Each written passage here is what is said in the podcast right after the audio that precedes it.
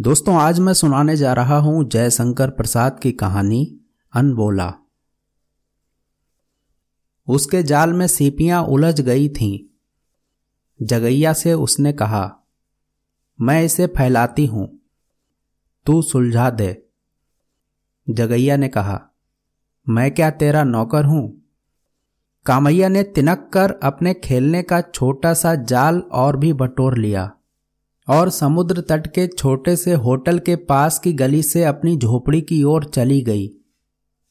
जगैया उस अन्न खाने का सुख लेता सा गुनगुनाकर गाता हुआ अपनी खजूर की टोपी और भी तिरछी करके संध्या की शीतल बालुका को पैरों से उछालने लगा।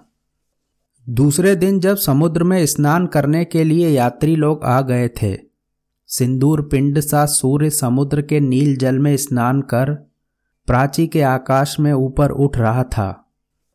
तब कामैया अपने पिता के साथ धीबरों के झुंड में खड़ी थी।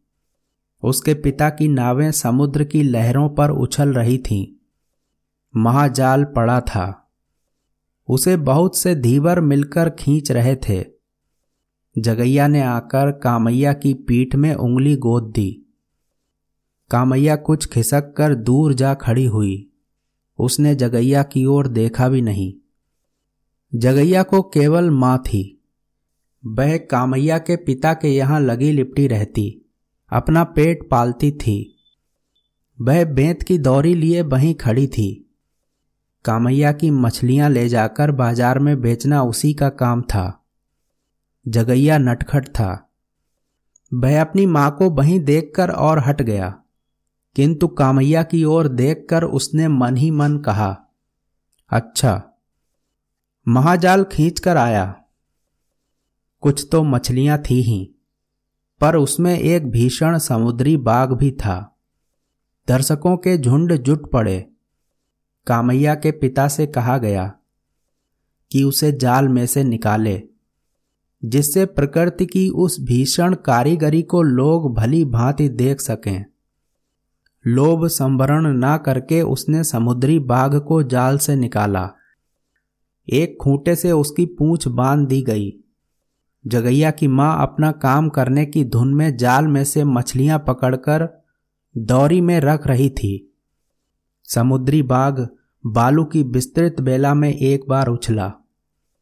जगैया की माता का हाथ उसके मुँह में चला गया। कोलाहल मचा, पर बेकार। बेचारी का एक हाथ बह चबा गया। दर्शक लोग चले गए। जगैया अपनी मूर्छित माता को उठाकर झोपड़ी में जब ले चला, तब उसके मन में कामैया के पिता के लिए असीम क्रोध और दर्शकों के लिए घोर प्रतिहिंसा उद्वेलित हो रही थी। कामैया की आँखों से आँसू बह रहे थे। तब भी वह बोली नहीं। कई सप्ताह से महाजाल में मछलियाँ नहीं के बराबर फंस रही थीं। चावलों की बोझाई तो बंद थी ही। नावें बेकार पड़ी रहती थीं। मछलियों का व्यवसाय चल रहा था। वह भी डावाडोल हो रहा था। किसी देवता की अकृपा है क्या? कामैया के पिता ने रात को पूजा की। बालू की बेदियों के पास खजूर की डालियाँ गड़ी थीं। समुद्री बाघ के दांत भी बिखरे थे। बोतलों में मदिरा भी पुजारियों के समीप प्रस्तुत थी। रात में समुद्र देवता की पूजा आरंभ हुई। जगैया दूर, जहाँ तक समुद्र की लहरें आकर लौट जाती हैं, वहीं बैठा हुआ चुपचाप, उस अनंत जलराशि की ओर देख रहा था और मन में सोच रहा था, क्यों मेरे पास एक नाव ना रही? मैं कितनी मछलियाँ पकड़ता? आहा फिर मेरी माता को इतना कष्ट क्यों होता? अरे वह तो मर रही है। मेरे लिए इसी अंधकार सा दारिद्र छोड़कर। तब भी देखें, भाग्य देवता क्या करते हैं। इसी रगैया की मजूरी करने से तो वह मर रही है। उसके क्रोध का उद्वेग समुद्र सा गर्जन करने लगा। पूजा समाप्त करके मदरा ऋण नेत्रों से घूरते हुए पुजारी ने कहा रगैया, तुम अपना भला चाहते हो तो जगैया के कुटुंब से कोई संबंध ना रखना। समझा ना उधर जगैया का क्रोध अपनी सीमा पार कर रहा था। उसकी इच्छा होती थी कि रगैया का गला घोंट दे। किंतु वह था निर्बल बालक। उसके सामने से जैसे लहरें लौट जाती थीं, उसी तरह उसका क्रोध मूर्छित होकर गिरता सा प्रत्यावर्तन करने लगा।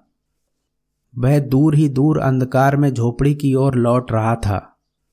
सहसा किसी का कठोर हाथ उसके कंधे पर पड़ा। उसने चौंक कर कहा, कौन? मजरा बिहल कंठ से रगैया ने कहा, तुम मेरे घर कल से ना आना। जगैया वहीं बैठ गया। वह फूट फूट कर रोना चाहता था। परंतु अंधकार उसका गला घोंट रहा था। दारुण क्षोभ और निराशा उसके क्रोध को उत्तेजित करती रही। उसे अपनी माता के तत्काल न मर जाने पर झुंझलाहट सी हो रही थी। समीर अधिक शीतल हो चला। प्राची का आकाश स्पष्ट होने लगा, पर जगैया का अदृष्ट तमसा छन्न था। कामैया ने धीरे धीरे आकर जगैया की पीठ पर हाथ रख दिया। उसने घूम कर देखा। कामैया की आँखों में आँसू भरा था। दोनों चुप थे। कामैया की माता ने पुकार कर कहा, जगैया, तेरी माँ मर गई। इसको अब ले जा। जगैया धीरे धीरे उठा और अपनी माता के शव के पास खड़ा हो गया।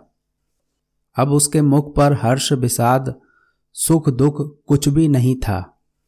उससे कोई बोलता ना था।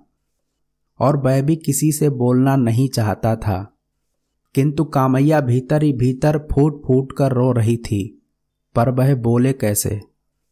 उससे तो अनबोला था ना। अभी आपने सुनी कहानी अनबोला।